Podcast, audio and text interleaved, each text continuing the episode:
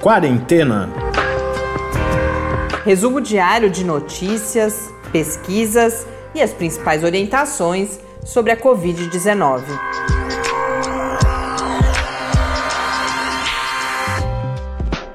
Quarentena, dia 48. Olá, bom reencontrá-los neste sábado, no nosso 48º episódio. Eu sou Mariana Petson. Eu sou Tárcio Fabrício.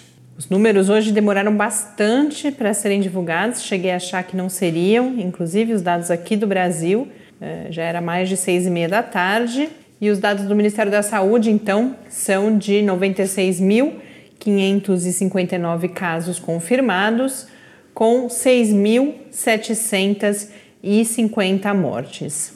Isto representa um aumento de 421 mortes nas últimas 24 horas, número que a gente sempre lembra, geralmente no fim de semana, é ainda mais é, subestimado, subnotificado do que nos outros dias. Então, algo que deve ser corrigido por volta de terça-feira. A expectativa é que essa velocidade aumente ainda nos próximos dias. No mundo, segundo a Organização Mundial da Saúde, já são 3 milhões 267 mil 184 casos, um acréscimo nas últimas 24 horas de 91.977, com 229.971 mortes. Segundo a John Hopkins, 3.397.879 casos. Na lista dos casos em todo o mundo, né, da John Hopkins, a gente vem acompanhando o posicionamento dos países para saber, inclusive, como é que a pandemia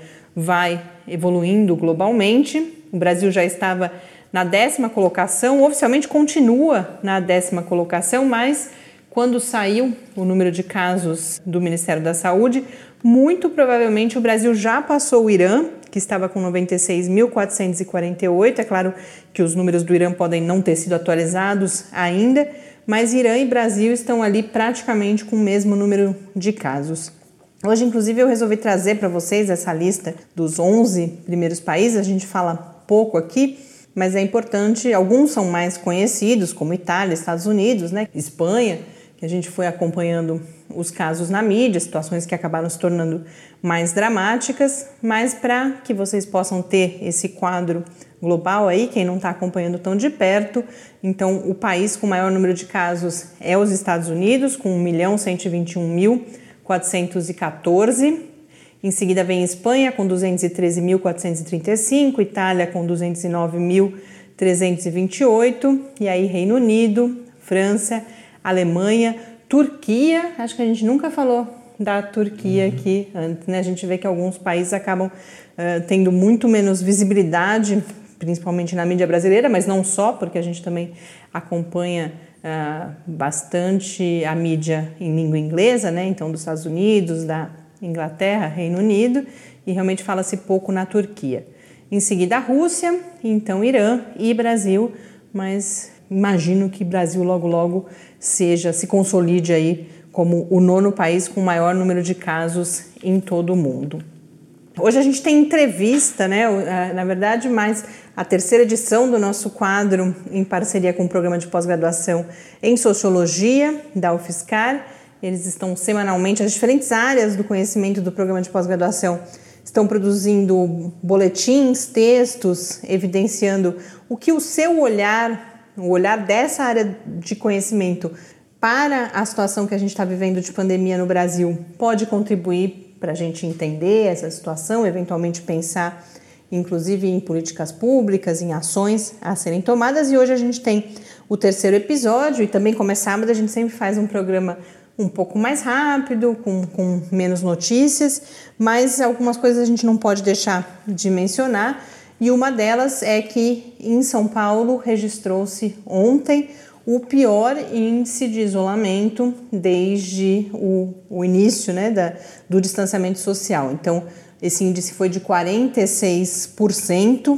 Hoje já, hoje não, no, no 1 de maio, no feriado, voltou para 56%, mas é, é esperado que feriado e fim de semana isso aumente um pouco. Mas o 46% foi o mais baixo de todos. A gente teve logo lá no início do distanciamento, eh, a gente tinha esse índice de 56%, 59% foi o máximo a que se chegou em uma única data, eu chequei isso hoje, e depois esses números foram oscilando, mas já desde a última segunda-feira eles vêm baixando. Então a gente teve na segunda-feira, dia 27 de abril, 48%, depois 48% de novo, 47%, 46% na quinta-feira e aí voltou a subir no feriado.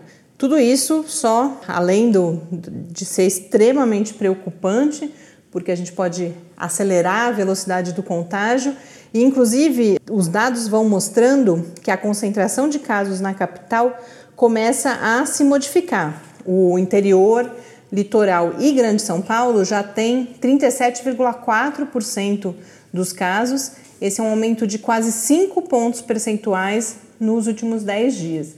Então, esse é um problema também que, enquanto o foco durante muito tempo esteve na capital do estado, e ainda é, claro, a cidade com de longe o maior número de casos, mas a gente começa a ter esse deslocamento para o interior, que muitas vezes, na maior parte dos casos, tem uma, um sistema de saúde com mais dificuldade Com de enfrentamento dessa situação. E isso era esperado, né? A gente até chegou a comentar uma projeção que Da era de um Unesp. estudo da Unesp que colocava as principais rotas por onde o, o vírus ia, ia começar a, a trafegar e aumentar a exposição em algumas cidades. Eu me lembro, por exemplo, Araraquara, Araçatuba, são cidades com características que são polos muito regionais, que têm muitos serviços oferecidos para as cidades menores da região, acabam tendo essa exposição maior.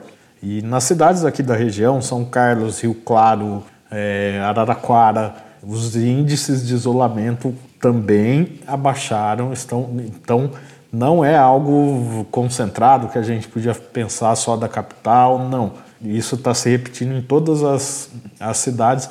Ribeirão Preto é baixíssimo o, o índice de isolamento.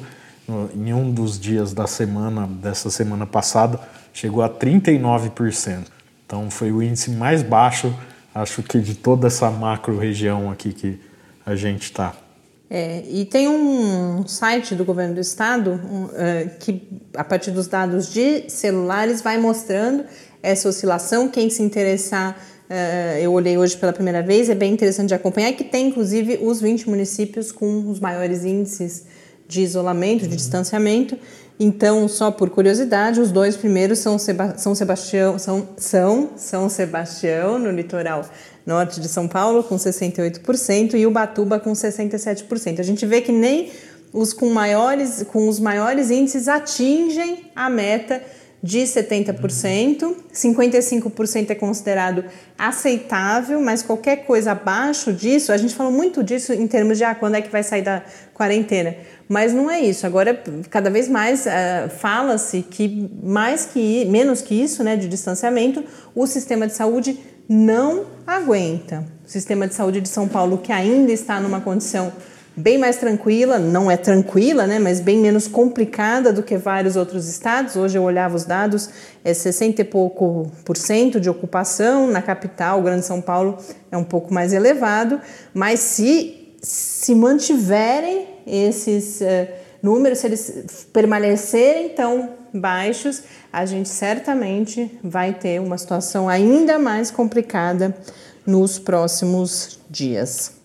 Só, só uma nota rápida que eu queria falar é que o Rio de Janeiro já tem mais de 300 policiais afastados por ou, ou que já testaram positivos para Covid ou que estão com sintomas e tiveram contato com pessoas que testaram positivo, então estão afastados preventivamente.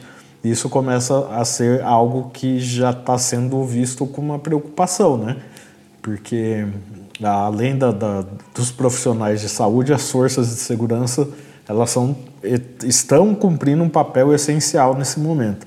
E já tem, já acendeu uma luz vermelha ali que esses cuidados com esses profissionais precisam também ser redobrados. Bom, mais algumas notas rápidas. Hoje, é, o The New York Times abordou a questão de, do que talvez seja um novo sintoma aí para a Covid-19, mas que a gente já tinha falado aqui há bastante tempo. Em primeira mão. É, eu imagino, se foi em primeira mão, eu não sei, mas já há bastante tempo, cerca aí, sei lá, talvez até um pouco mais de um mês, e até uma fonte curiosa, porque podólogos na Espanha, né, que estavam falando Exatamente. disso, que é justamente um quadro de lesões nos pés. A tradução literal do que eles falam no The New York Times é frieira, mas não é exatamente a frieira, são dedos do, dos pés ligeiramente inchados, avermelhados, depois isso se torna roxo. E cada vez mais, acho que foi a primeira vez quando a gente falou dos podólogos, inclusive, foi a primeira vez que a gente falou nas tais evidências anedóticas, que depois virou um termo que a gente vira e mexe, repete aqui no podcast. Por enquanto são essas evidências anedóticas, mas já há uma mobilização para que isso seja considerado algo que leve à testagem, porque tem sido muito recorrente que pessoas que depois testam positivo para a Covid tenham esse sintoma. Agora, a forma como o The New York Times coloca é para, olha, se você tiver com esse sintoma, fique tranquilo, porque outra coisa que está sendo percebida é que quem apresenta esses, essas lesões no pé geralmente tem um quadro bom, menos grave. Não, não, acaba não tendo agravamento da doença, inclusive suspeita-se que isso, é, essas lesões apareçam como resposta imune, mas uma resposta imune aí que indica um, um curso positivo para a doença. E a outra coisa que eu queria registrar muito rapidamente aqui, porque eu acho que é bem capaz disso virar, guardadas as devidas proporções, a nova cloroquina. A Anvisa hoje mencionou que vai se reunir com a Gilead, né, que é a indústria farmacêutica produtora do Remdesivir, que quem nos acompanha já deve estar familiarizado essa altura do campeonato. O Remdesivir, que era um dos fármacos que entendido como mais promissor a, desde o começo aí, né, da, da, das pesquisas com a pandemia. Inclusive a gente falou muito dele ontem. É, então, porque aí a gente teve essa semana o anúncio de alguns estudos controversos, você tem informações, controversos não, assim, um estudo mostrando uma promessa, o outro estudo mostrando que ele não faz efeito, o que é absolutamente natural, e a única coisa que mostra é que a gente precisa de mais tempo e mais estudos, mas a gente já percebe uma movimenta. O que aconteceu foi que a FDA, que é a agência reguladora dos Estados Unidos, liberou o Remdesivir para uso emergencial e aí a Anvisa já se pronunciou que vai conversar com a Gilead. Até aí tudo bem. A Anvisa tem mais é que dar esse passo. A gente precisa estar preparado caso de fato os resultados positivos venham a se confirmar. Mas toda essa movimentação me parece anunciar aí um frisson em torno agora do Remdesivir, já que com a cloroquina está ficando cada vez mais difícil fazer fazer festa, esse tipo né? de, de pressão. Bom, vamos então para a nossa entrevista de hoje, na nossa parceria com o programa de pós-graduação em Sociologia da UFSCar. Hoje a gente conversa com pesquisadores que atuam principalmente na área de relações étnico-raciais. E uh, eu conversei então os autores do texto dessa semana, porque isso está funcionando como? Os pesquisadores das diferentes áreas produzem um texto que está sendo chamado de Boletim Coletividades, é publica que é publicado no site do PPGS. PPGS. Depois, hoje eu estou engasgando, nas, tropeçando nas palavras. Uh, depois eu dou o endereço e aí a gente aprofunda um pouco o que está colocado uh, nesses textos ou elege alguns focos específicos e conversa com esses pesquisadores. Para o episódio de hoje, eu conversei com a professora Priscila Martins Medeiros e com o professor Walter Roberto Silvério. A Priscila falou comigo principalmente sobre as contribuições e os limites. A Priscila e o Walter, ambos falaram bastante sobre isso, sobre as contribuições e os limites da sociologia. E a Priscila colocou em termos de como a sociologia amplia o nosso olhar e permite que a gente compreenda, por exemplo, como as nossas ações elas são atravessadas, impactadas, modificadas por fatores históricos, aspectos culturais e outros. Ela fala então na, na, sua primeira intervenção aqui dessas possibilidades de uma compreensão e principalmente de uma compreensão mais abrangente em relação à área da saúde nesse momento específico da pandemia. Bom, a sociologia ela nos permite ampliar o olhar sobre a realidade social, né, para além daqueles nossos pequenos círculos de convivência, ou seja, para além do seio familiar, dos círculos de amizade, do ambiente de trabalho e de estudos. E a sociologia ela nos ajuda a entender como que as nossas ações elas são profundamente influenciadas e atravessadas, né, por fatores históricos, por aspectos culturais, por códigos morais, enfim, por uma série de processos sociais, econômicos e políticos. No caso da saúde, por exemplo, né, que é o que nos interessa mais nesse momento, a, a, sociologia ela nos ajuda a entender que cada sociedade, em cada período histórico, é, cada sociedade ela estabelece diferentes compreensões sobre corpo, doença, estratégias de saúde, cura, morte, luto, enfim, todos esses aspectos eles são atravessados por elementos culturais históricos.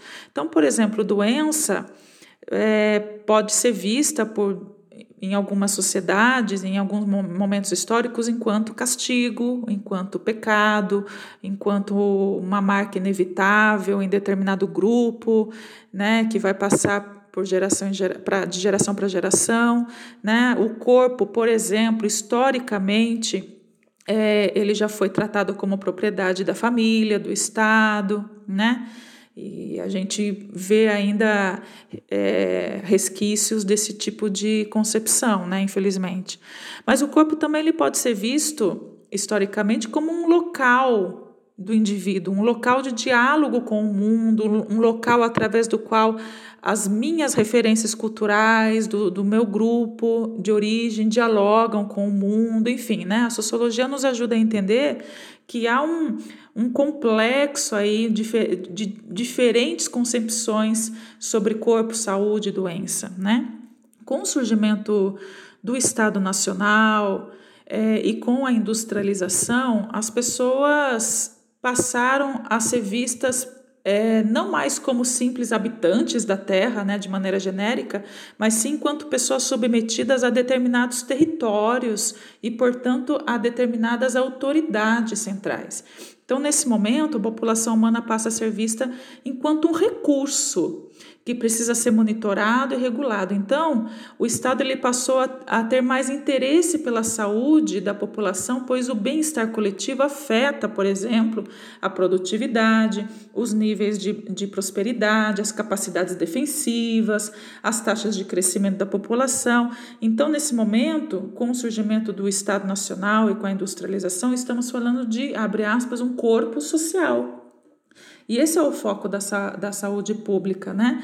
Então é a partir daí que surge uma série de sistemas, como por exemplo o sistema de abastecimento de água e esgoto, de pavimentação de estradas e ruas, uma série de regulamentações para a produção de alimentos, regulamentações, por exemplo, para matadouros, regulamentações para espaços que aglomeram muita gente, por exemplo, para albergues, para escolas, hospitais, prisões, etc. Né? E a definição é, do que é um corpo bom e saudável passou também historicamente é, por uma série de clivagens racistas, homofóbicas, misóginas e, e a sociologia nos ajuda a entender um pouco essas clivagens, né? No caso brasileiro, por exemplo, a mistura racial já foi tratada como degeneração da saúde, das capacidades humanas. Né? Então, havia no Brasil do início do século XX, por exemplo, concursos para escolherem os bebês, né, as crianças que melhor representariam um certo tipo ideal de brasileiro e de, de saúde ideal. Né? E, como regra, negros, indígenas e mulheres, no geral, não eram escolhidos como modelos de saúde e de representação do ser humano. Então, o que eu quero dizer? A sociologia, os seus estudos, os seus conceitos, eles nos ajudam a compreender um contexto é, como esse de pandemia dentro de uma esteira histórica mais ampla, marcada por, tanto por mudanças bruscas causadas pela industrialização, pelo surgimento dos estados, como também por códigos morais que marcam as nossas instituições, inclusive as nossas subjetividades. Né? Então, a sociologia nos ajuda a entender esses aspectos e também as formas de resistência e de insubordinação a esses códigos históricos. Então, é, é, temerário que a sociologia e outras ciências humanas passem a ser consideradas por alguns agentes do Estado como áreas não prioritárias, né? Porque nós precisamos continuar incentivando a produção do conhecimento em todas as áreas para compreendermos de maneira mais ampla e profunda os dilemas dos, dos dias atuais.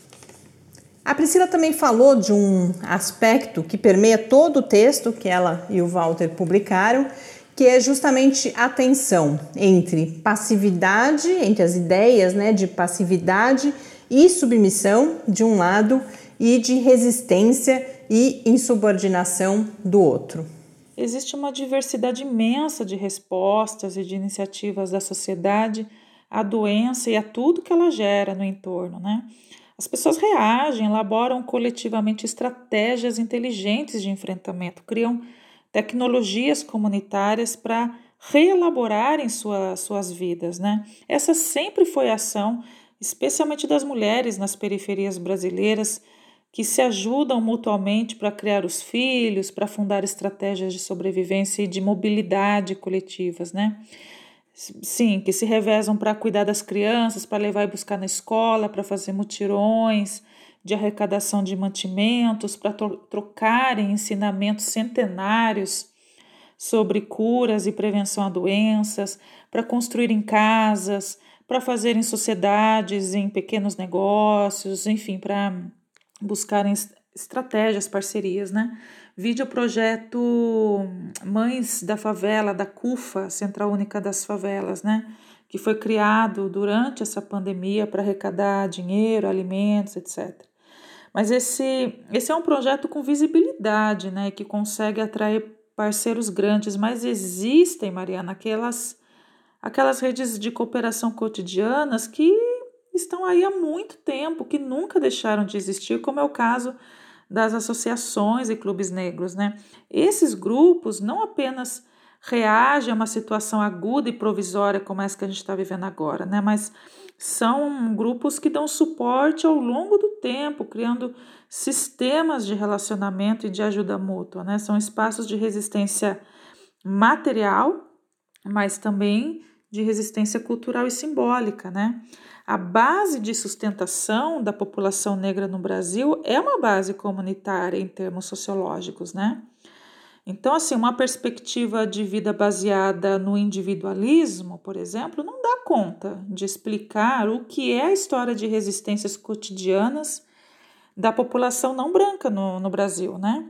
Então, assim, num país fundado numa estrutura social racista, que se retroalimenta todos os dias, né? num, num país que demorou até 1988 para tornar o crime, o, o racismo crime na Constituição, né?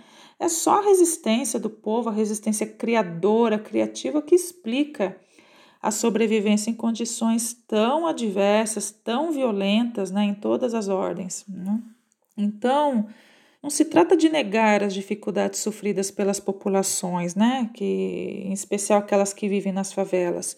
Quando enfatizamos as resistências ao longo do tempo, estamos justamente dizendo que sim, as desigualdades e as precariedades existem Trata-se então de enxergarmos né, tudo isso e exigirmos sempre, cada vez mais, que os governos assumam as suas responsabilidades com a sociedade e suas funções constitucionais. Né? Então, a sociologia ela nos ajuda a entender que a história é feita de narrativas e que a narrativa que reverberou a ideia de um povo passivo, incapaz, totalmente vulnerável e dependente, ela não é inofensiva, né? Ela não se limita a um curto espaço de tempo e sem reflexos mais profundos na sociedade, não. A narrativa sobre um povo passivo, incapaz de ser agente da sua própria história, nos traz consequências devastadoras até hoje para a compreensão do Brasil, dos brasileiros e sobre a maneira como cada sujeito se enxerga na história, né, até os dias atuais. É, e para quem acompanha minimamente as redes sociais, né, as mídias, e os debates políticos do Brasil de hoje sabe que o pensamento autoritário, racista e por vezes até saudosista, né, de ideologias fascistas está vivo, né? É, é um ideário vivo que precisa da ideia de passividade do povo para se justificar. Então, veja, o resultado desse ciclo discursivo é, é tanto de ordem institucional como também de ordem simbólica e subjetiva. Se quisermos de fato um país que combate o racismo histórico, institucional, precisamos rever a maneira como os sujeitos foram desenhados discursivamente, como os negros, indígenas, mulheres, pessoas das periferias, pobres no geral, foram estigmatizadas historicamente com todas essas descrições pejorativas sobre passividade. O Walter também abordou essa questão das narrativas e do olhar sociológico, ou até mesmo às vezes, talvez a gente possa pensar em alguns casos, o olhar acadêmico, sobre populações que ora são chamadas de minorias, ora de subalternas, ora de pobres, e ele reflete sobre isso e faz a crítica à produção de conhecimento sobre o outro ou para o outro e não com o outro. Vamos então ouvir o professor Walter Silvério agora. Acho que o texto ele realmente reproduz ou produz ou, ou dá visibilidade a essa tensão, né? entre uma perspectiva que é, pensa é, o outro, né? É, especialmente o outro que se que, que denominado numa, numa certa literatura como minoria, uh, em outra como subalterno, em outra né, uh, como pobre. Uh, eu acho que se convencionou a pensar nesses grupos né, a partir de uma noção de que nós sabemos o que eles querem né, e nós construímos um, um, um conhecimento para eles ou por eles. Né? É, quando, na verdade, cada vez mais é, me parece que fica evidente né, que essa forma de construir conhecimento para alguém né, deveria é, ser substituída por uma forma de construir conhecimento com ou junto com alguém. Né? É, isso muda totalmente a relação e é, desloca, digamos assim, uma relação de poder que é, inerente aos nossos processos de relação social é, ao longo do, do, do, do século XX e eles continuam sendo reproduzidos no século XXI. É, isso tem consequências, é, me parece, desastrosas, né? porque ao fim e ao cabo a gente produz conhecimento sobre esses outros e não com esses outros que são utilizados para direcionar políticas públicas, que são utilizados para organizar currículos e que são organizados para dizer o que eles precisam. Né? É, e, e é, ao longo do tempo, o que a gente vê que é, para além de todos os problemas da, da economia capitalista, existe um problema é, que me parece que está na base da sua reprodução. Né? É que é, a gente especializou de uma forma tal o conhecimento né, que eu não consigo é, mais produzir um conhecimento que dê é, visibilidade, não conta, mas que dê visibilidade é, da totalidade dos processos. Então, penso que o vírus ele está mostrando, né, é, primeiro que esse conhecimento produzido sobre os outros, né, ele não consegue, é, quando aplicado, equacionar o problema em termos de uma solidariedade cidadã ou de uma construção de alternativas coletivas. Segundo, eu acho que fica claro que algumas iniciativas que dão certo, elas são iniciativas feitas, é, realizadas pelas próprias é, populações denominadas né, de vulneráveis. Né?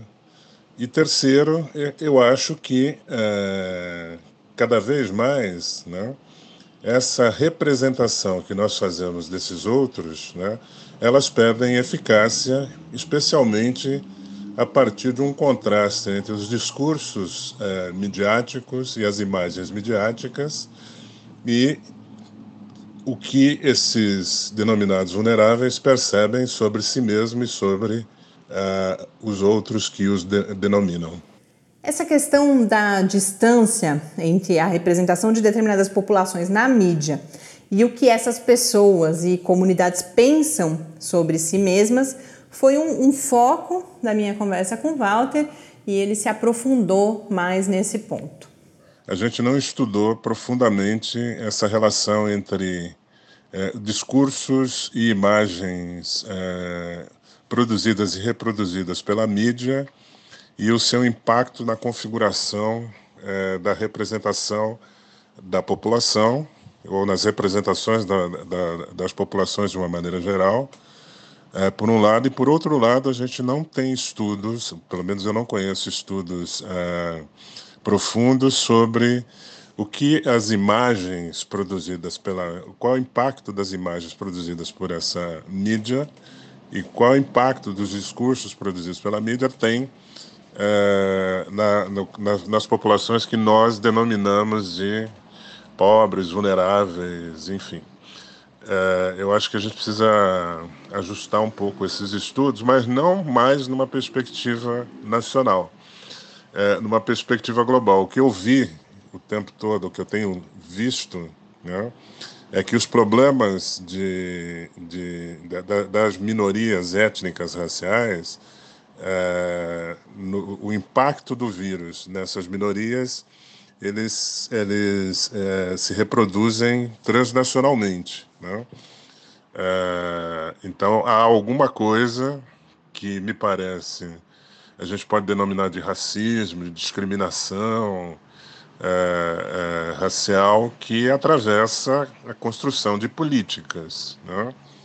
É, um dado importante é que eu não vejo nem médicos, nem especialistas é, da área médica, da área de biologia ou da área de ciências humanas falando sobre essas questões na TV no Brasil.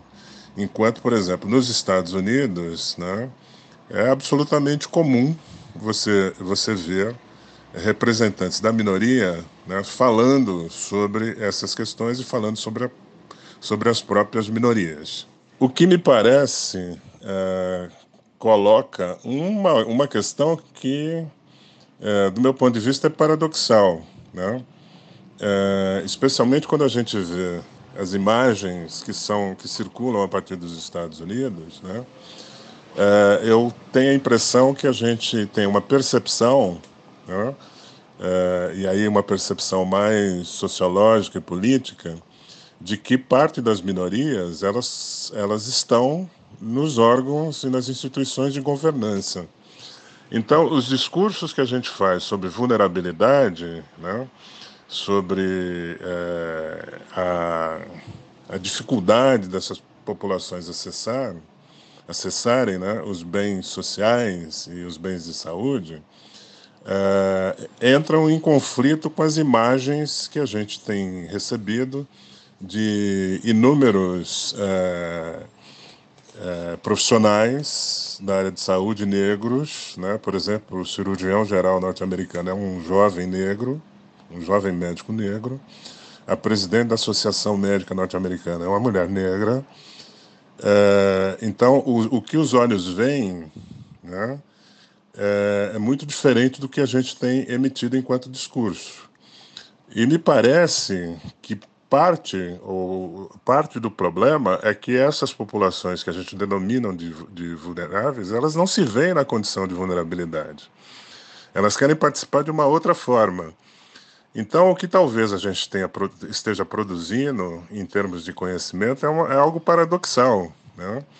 É, na, na medida que a gente enquadra essas populações é, nas nossas categorias e formas de pensar, nos nossos projetos políticos, e a gente não escuta e não vê o que eles pensam sobre si mesmo. Esse é o paradoxo.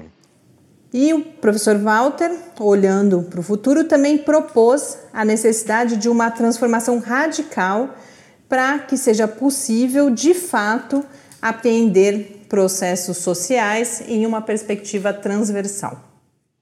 E especificamente em relação aos conceitos e às categorias sociológicas, né, por exemplo, distância social, isolamento social, né, é, que a gente é, verifica que são categorias e conceitos que foram deslocados dos, das suas concepções originais e são utilizados hoje amplamente, isso, é um, isso tem um lado muito bom e tem um lado que a gente precisa é, entender né, quais são os novos sentidos que é, têm sido dados a esses termos.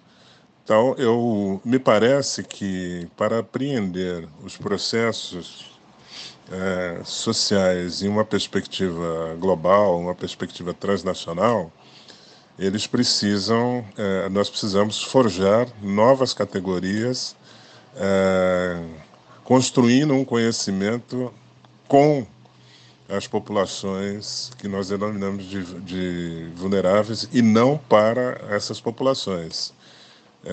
Eu acho que esse é o sentido de, de, da mudança e acho que as novas tecnologias, a mídia, né, elas podem ser utilizadas é, em benefício dessa construção e não contra como elas é, me parecem têm, têm sido usadas, como também as nossas áreas de conhecimento. Acho que elas se referem a um mundo que não existe mais. Acho que os nossos quadros mentais, né, é, não estão no século XXI. Talvez eles estejam em meados do século XX.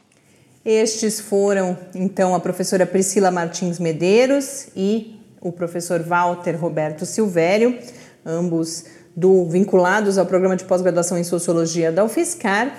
E nos próximos dias, o texto, para quem quiser se aprofundar mais, deve estar disponível no site do programa de pós-graduação, que é o www ppgs.fiscar.br. Lá já estão os textos produzidos pelos pesquisadores sobre os quais a gente conversou primeiro sobre sociologia do trabalho, depois sobre sociologia das religiões aqui no Quarentena. Então, confiram lá. E agora a gente chega, antes disso, dar o serviço, né? As nossas principais notícias a gente compartilha com vocês lá no site do Lab na área que está em www.lab.fiscar.br barra quarentena news. E se você quiser conversar com a gente, mandar, que era isso que eu ia anunciar e lembrei do serviço, dicas para a gente comentar aqui no programa de amanhã, de lives, de uh, filmes, outros conteúdos culturais que você esteja acessando online atividades a serem realizadas ou só compartilhar suas angústias, as suas experiências nessa quarentena, a gente sempre fica muito feliz e mais do que isso é importante a gente poder conversar sobre isso aqui no Quarentena. Eu acho que eu não falei o endereço, é o podcast quarentena@gmail.com ou também no Twitter em QuarentenaCast. Vamos então agora para as nossas uh, dicas. Eu começo, porque a do Tarso eu sei que é muito especial para ele, então a gente fecha o programa de hoje com ela. A minha dica, vários de vocês já devem ter visto, mas eu não poderia deixar de mencionar, até porque anualmente é, um, é uma época que a gente espera, que é o Festival Varilux de cinema francês. Ele a, acontece geralmente nessa época, em várias cidades, e esse ano está se procurando, obviamente, uma nova data, mas ele resolveu fazer o Festival Varilux em casa. Então já está disponível em uma plataforma de streaming, que é a plataforma Look. Esse Festival Varilux em casa com 50 filmes franceses que foram selecionados ou considerados os melhores das edições anteriores do evento. Tem aí todos os gêneros, então comédia, drama, suspense, aventura e tem inclusive várias animações para as crianças. Uma das que me chamou a atenção é o próprio Asterix, mas tem outras animações. E você pode ver aí atores bastante conhecidos como Catherine Deneuve, Juliette Binoche, Gérard Depardieu e a Marion Cotillard e outros. A gente, como eu disse, geralmente quando tem o Varilux é época que a gente vai ao cinema três, quatro vezes ah, por semana aqui em São Carlos. Então tem realmente muita coisa boa, vale muito a pena aproveitar aí. Agora ainda estamos no sábado, amanhã domingo, mas vai ficar no ar por quatro meses esse festival, então você pode fazer lá a sua seleção. A gente espera conseguir fazer isso em breve aqui também. A gente não está conseguindo muito, né? A gente vive dando dicas e acaba não tendo tempo para fazer, porque a, a, produção do próprio podcast e as outras atividades que a gente faz no Lab acabam ocupando muito tempo. Mas hoje às nove e meia a gente vai ver a live do Lulu Santos. Exatamente. Se, alguém, se o programa ficar pronto antes das nove e meia, fica essa dica também. Amanhã as atrações aí mais conhecidas são lives do Alceu Valença e do Dudu Nobre separados às 6 horas da tarde. E também uma coisa que me chamou bastante atenção, não consegui mais detalhes, é um chamado Festival Samba Livre, às 2 horas da tarde. Está sendo chamado o maior festival de samba online, mas não consegui confirmar quem são as pessoas Até porque envolvidas. talvez, não, não me lembro de talvez ter existido algum outro festival de samba é, online. É né? uma possibilidade, mas pelo que eu vi são, vão ser cerca de 30 artistas, tal, parece ser interessante. Para quem gosta de samba, a gente gosta. Então depois a gente vai pegar mais informações. Bom, essas são as minhas dicas e agora é com você, Thales. Bom, a minha dica de hoje é uma dica de leitura.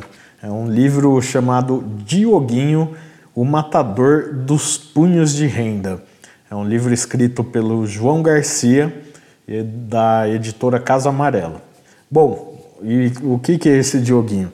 Dioguinho é o Diogo da Rocha Figueira, que era um assassino de aluguel aqui do estado de São Paulo que atuou é, no final do século XIX. E aqui na nossa região, em São Carlos, São Simão, Cravinhos, Ribeirão Preto, ele era protegido pelos fazendeiros. Oficialmente ele, ele tem 24 ou 25, mais exatamente, crimes que foram atribuídos a ele. 25 assassinatos. Assassinatos mas as pessoas sempre aumentavam esse número, falavam que eram mais de 50. Então o Dioguinho é um personagem que está no imaginário popular do interior de São Paulo, especialmente aqui da nossa região. Ele era, como eu disse, protegido dos fazendeiros, ele era oficial de justiça e agrimensor e, portanto, tinha contato né, com esses grandes poderosos, os barões do café, os políticos da época. E ele nasceu em Botucatu, aí cometeu seus primeiros crimes em Tatuí e depois veio aqui para nossa região, ficando basicamente nas cidades de São Simão e Cravinhos. São cidades relativamente próximas, então ele circulava por essas duas cidades. E aí ele foi vítima de uma emboscada pela guarda do, do estado de São Paulo no dia 1 de maio. E de... você descobriu. O Tasso é, ama é. o Dioguinho, ama a lenda do Dioguinho. Já uh, logo que a gente se conheceu, ele me contou. Depois a gente foi até visitar uhum. marcos aí da, da trajetória do Dioguinho, mas curiosamente só descobriu hoje é, que não lembrava né, dessa próximo data. ao 1 de maio Exatamente. que ele foi morto no dia 1 de não, maio. Na verdade, ele não foi morto. Ele sofreu uma emboscada. É, o que supus que o fim da história no, é que ele tinha no sido Rio morto. Mogi Guaçu ele estava em uma canoa com o irmão dele, que era o cúmplice ali, o Joãozinho. E nessa emboscada teve um tiroteio muito grande. O Joãozinho foi atingido por um tiro, né? Caiu no, no rio e o Dioguinho pulou antes. Então ninguém sabe ah, se o Dioguinho está vivo até é, hoje. Ninguém sabe se ele foi baleado ou se não foi. É daí que vem e a é lenda. daí né? que vem a lenda. Que no... E aí o que, que acontece? No dia seguinte, o corpo do, do Joãozinho, que era o irmão dele, foi encontrado enterrado ali na beira do rio num lugar que hoje em dia se chama Estação Ecológica de Jataí, que fica no município de Luiz Antônio. A emboscada foi aqui em Santa Eudóxia, que é um, um distrito da cidade de São Carlos. E o corpo do Dioguinho nunca foi encontrado. Então a lenda continua, porque dizem que ele depois desaparecia no Paraná e continuou a carreira de, de matador. Outras pessoas diziam que ele estava em Minas Gerais. Então a lenda foi se amplificando. O Dioguinho ele teve dois filmes rodados sobre a vida dele, um deles de 1917, o outro de 1957, que no elenco tinha o John Herbert, Hélio Souto, era um filmão assim para a época. É, também teve alguns documentários rodados sobre ele e tal. E esse livro que eu estou recomendando, que é do João Garcia, é muito bacana que ele é um livro que tem dois momentos distintos e intercalados. Uma parte do livro é escrito como um livro-reportagem, que o João Garcia vai falando um pouco da busca dele, de saber mais do Dioguinho e tal. E o outro é uma história romanceada. E esses capítulos eles são intercalados. Então é uma aventura bem divertida literária aí para se conhecer um pouco mais dessa lenda e desse, dessa personagem que foi o Dioguinho. Bom, com isso a gente termina então mais um episódio de sábado aqui do nosso quarentena. Uma boa noite, bom dia para quem acordar conosco no domingo. Obrigada pela companhia e até amanhã. Até amanhã. Lembre-se de ficar em casa e a gente encerra com uma moda de viola chamada A Morte do Dioguinho, de Serrinha e Caboclinho. O Dioguinho em São Carlos arranjou dois companheiros, eram tais José Santana e o Urbano Canoeiro. E na fazenda Cunha Bueno, que era o seu paradeiro, o Urbano e o Santana denunciavam os bandoleiros.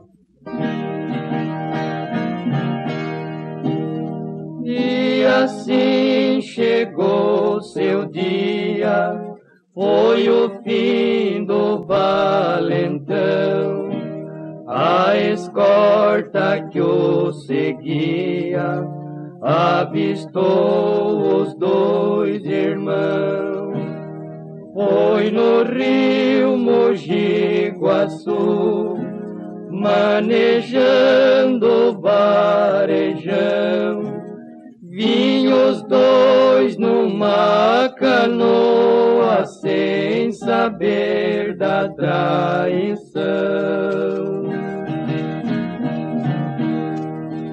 O coronel França Pinto, que era um militar de brilho, quando deu sinal pra escorta, uma descarga partiu.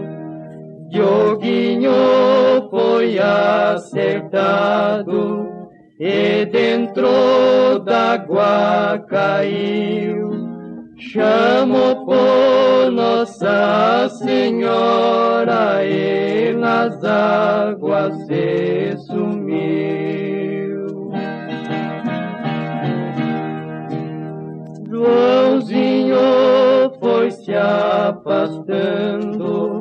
na canoa baleado e numa curva do rio já não foi mais avistado. Mas depois de quatro dias, seu cadáver foi achado lá num tronco dentro d'água, seu corpo tava enroscado.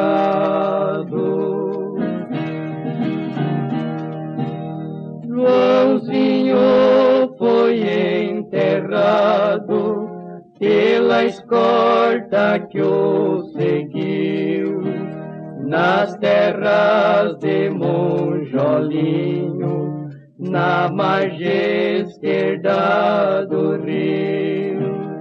E o corpo do Dioguinho no fundo d'água sumiu. Ficou no Mogi Guaçu, ai com seu passado sombrio.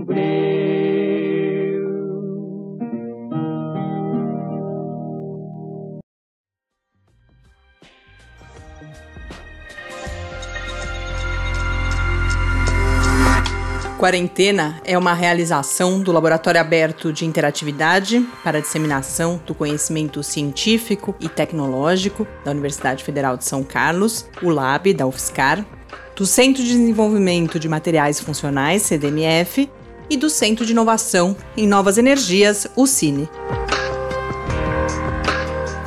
Pauta, produção e apresentação, Mariana Pezzo e Tárcio Fabrício. Arte e design de Henrique Mateus. Desenvolvimento web, Eduardo Martins. Edição de áudio, Lucas Stefanuto. Apoio Fundação de Amparo à Pesquisa do Estado de São Paulo.